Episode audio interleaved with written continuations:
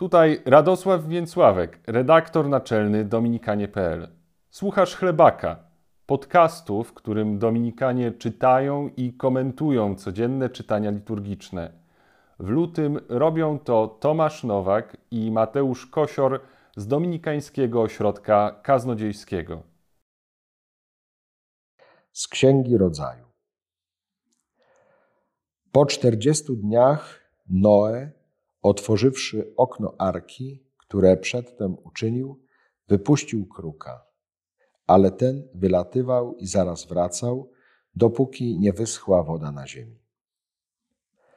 Potem wypuścił z arki gołębice, aby się przekonać, czy ustąpiły wody z powierzchni ziemi. Gołębica, nie znalazłszy miejsca, gdzieby mogła usiąść, wróciła do arki bo jeszcze była woda na całej powierzchni ziemi. Noe, wyciągnąwszy rękę, schwytał ją i zabrał do arki. Przeczekawszy zaś jeszcze siedem dni, znów wypuścił z arki gołębicę i ta wróciła do niego pod wieczór, niosąc w dziobie świeży listek z drzewa oliwnego. Poznał więc Noe, że woda na ziemi opadła.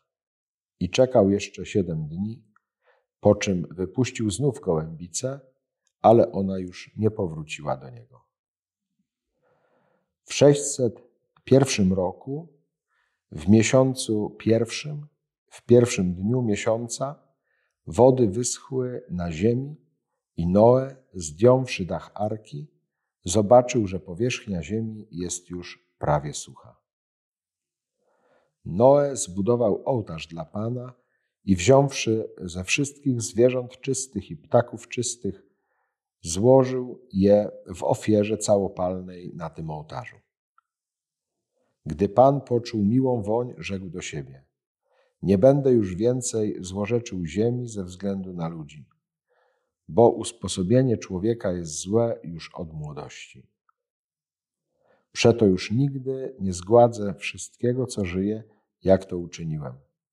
Będą zatem istniały, jak długo trwać będzie ziemia, siew i żniwo, mróz i upał, lato i zima, dzień i noc. Dzisiaj jesteśmy świadkami potopu. To jeden z obrazów na pokonanie zła w tym świecie. Nie wiem, czy to dobre słowo obrazów, ale mówię o obrazie, dlatego że widzę też taką potrzebę w naszych czasach. Nie w konkretnym sensie potopu, żeby nas zalało, zwłaszcza, że Pan Bóg powiedział, że już więcej tego nie uczyni, ale czasami dochodzimy do takiej sytuacji, w której już jesteśmy zupełnie bezradni wobec tego zła, które dzieje się w świecie, które się dzieje w nas, między nami, że potrzebujemy jakiegoś ocalenia. Pamiętam, jak byłem na takim ekumenicznym spotkaniu, w którym jeden z pastorów mówił o takim obrazie. Mówił, że czasami między kościołami tak wygląda to, że już pobudowaliśmy tak wysokie mury, że już nic się nie da zrobić, nie da się ich przeskoczyć ani obejść. Może niektórzy jakieś dziury próbują w tych murach wybijać, żeby tam jakoś przechodzić, natomiast wydaje się, że to jest niepokonywalne. I mówił o tym, że na modlitwie miał taki obraz, właśnie, że takie miasteczko, w których są różne kościoły, w którym są różne kościoły i te kościoły są oddzielone bardzo wysokimi murami, że na takie miasteczko spadł potop i woda podniosła się tak wysoko, że była nad wszystkimi murami, wszystkimi wieżami. I wszyscy mieszkańcy z, tych, z tego miasta pływali na łódkach, patrząc na to swoje miasto z góry, ale mogli się już spotykać, bo woda była ponad murami. Nie wiem, jak wy widzicie ten obraz, e, ale do mnie dociera, że bardzo tego potrzebujemy. że to nie jest kwestia tylko jakiegoś zniszczenia, tylko czegoś, właśnie narzędzia jakiegoś, które pozwala nam pokonać to, co jest podziałem. A właśnie to przynosi zło w naszym życiu. I przychodzi mi do głowy ten opór, który w nas może się pojawić. Przychodzi mi do głowy ten fragment Ewangelii o świniach, które potonęły w jeziorze. Przychodzi mi ten fragment o drogocennym olejku, y, który Maria wylała na stopy Jezusa, a wobec niej miał pretensje Judasz. Może nie da się pokonać tych murów i tego, co wynika ze zła, bez żadnych strat. Ale myślę, że to weryfikuje nasze myślenie. Na czym bardziej nam zależy? Na tym, żeby wszystko zachować, żeby nic nie stracić, y, czy na miłości i na tym, co nas naprawdę ze sobą wiąże i co nas naprawdę do siebie zbliża. W jaki sposób dzisiaj można by pokonać zło, które jest w nas i między nami? Przyznam, że sam modlę się o takie błogosławieństwo potopu.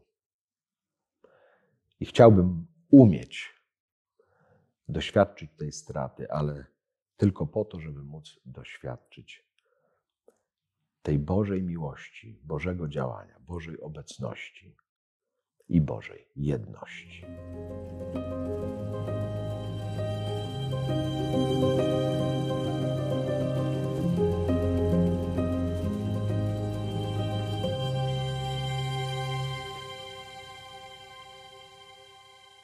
Z Ewangelii według świętego Marka. Jezus i uczniowie przyszli do Betsaidy.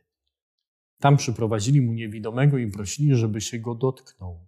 On ujął niewidomego za rękę i wyprowadził go poza wieś.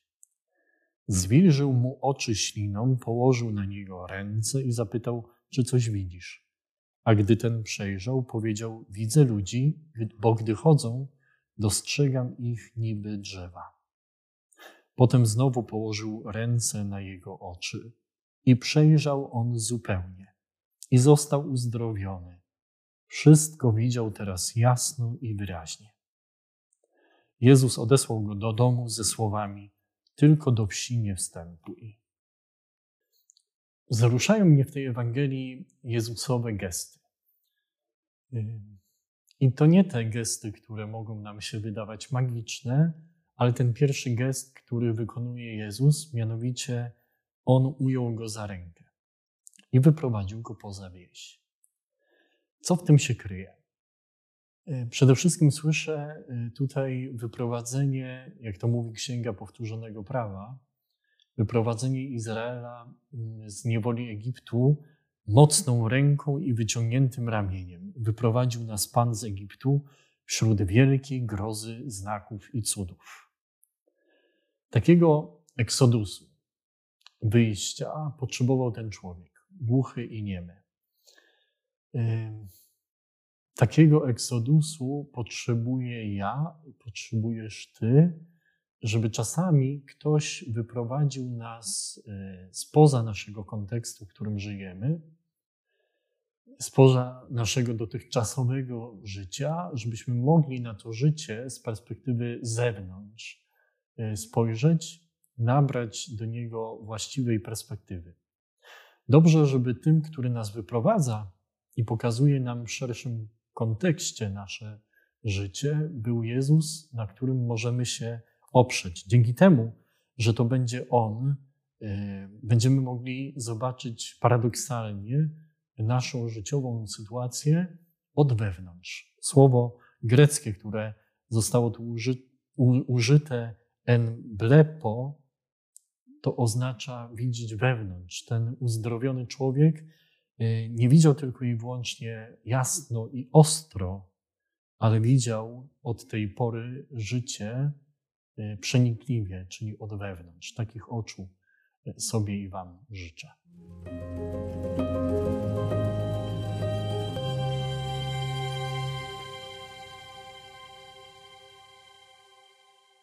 Dziękujemy, że wspierasz dominikanie.pl.